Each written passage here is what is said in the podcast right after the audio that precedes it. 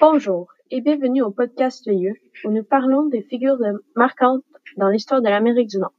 Aujourd'hui, Allen Zhu, une enthousiasme de philosophie, nous parlera du philosophe qui a marqué l'histoire américaine et canadienne avec ses vues et ses écritures, John Rawls.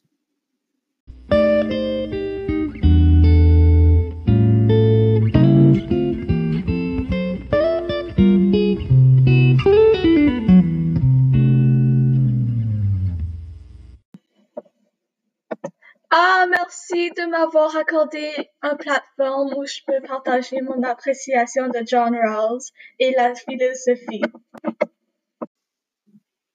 Alors, pour commencer, pouvez-vous élaborer sur l'enfance de Rawls et la situation socio-économique de sa famille?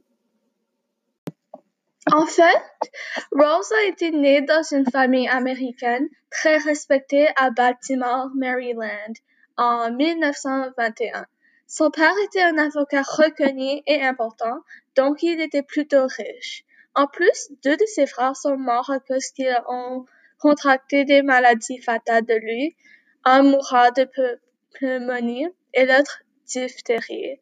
À part de cela, il vécut un, un enfant standard.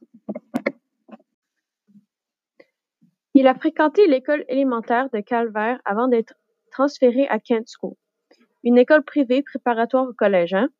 Il a ensuite été accepté à Princeton, où il recevra son doctorat en philosophie. J'ai fait mes recherches avant de venir ici. oh, parlant de ses études, pouvez-vous nous informer plus sur ses études et sa carrière? Comme vous avez dit, Rosa est, allée à Calvert avant d'être transférée pour faire ses études à Kent School. Il a obtenu un doctorat en philosophie à Princeton après s'y être fait accepter. Il a été un philosophe politique, un professeur de philosophie à Princeton, Harvard et Cornell. Il était aussi un auteur. Il était sûrement riche, car il, enseignait à Harvard. Il était blanc et très connu. On ne connaît pas beaucoup de sur sa personnalité, hein? Euh, oui, en fait, il fit rarement des interviews, dont sa personnalité n'est pas très claire, mais on sait qu'il eut horreur de l'attention publique à cause de son bégaiement, partiellement causé par la mort de ses frères. Il n'est donc pas devenu un intellectuel public malgré sa célébrité, mais au moins Rawls a pu faire revenir la théorie du contrat social. En plus, ses œuvres ont aidé une génération d'Américains à ressusciter leur foi en la démocratie.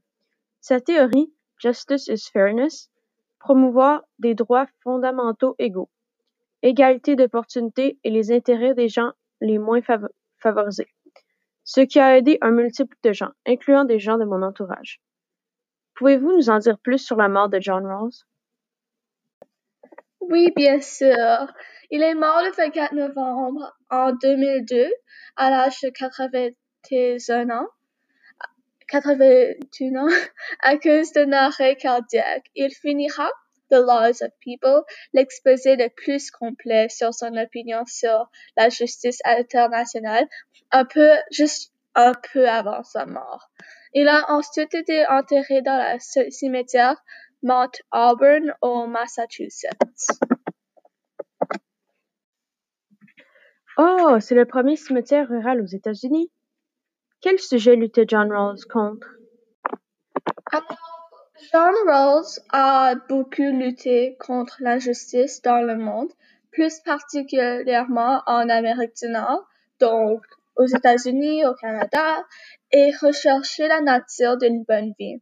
Il est également contre de nombreuses problématiques comme la justice et la liberté, mais une de ses plus grandes est l'inégalité naturelle des capacités qui pourrait être un grand facteur déterminant de la répartition des richesses dans une société. De ce que je comprends, quelqu'un qui vient d'une région défavorisée aura plus de mal et moins d'opportunités qu'une personne née dans la richesse ou quelqu'un qui est né moins habile ou intelligent que les autres. Il aura probablement une vie de qualité moins bonne.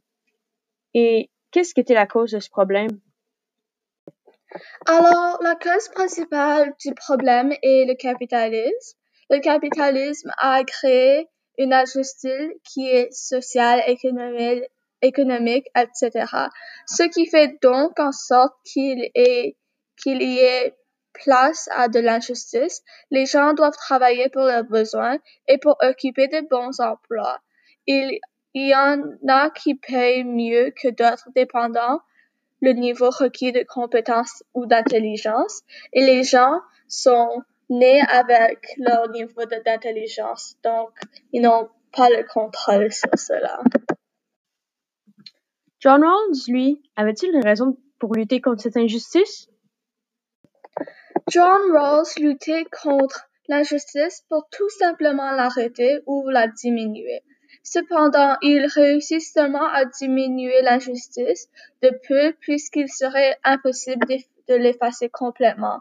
De plus, le capitalisme sera toujours une des causes de l'injustice dans une population capitaliste. J'ai aussi entendu parler que la mort de ses deux frères l'a poussé à faire ses recherches dans ce domaine. Ses frères sont morts à cause d'un système immunitaire plus faible qui sont nés avec, hein? Quelles sont les conséquences que ces actions ont eues sur le présent? Les actions de John Rawls ont réussi à diminuer le nombre d'injustices, qu'elles soient sociales ou économiques.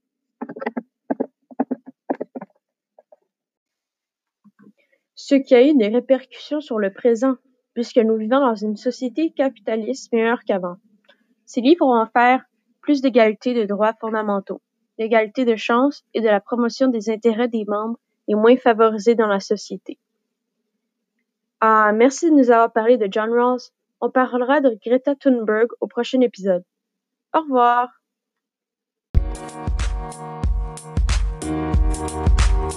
Thank you.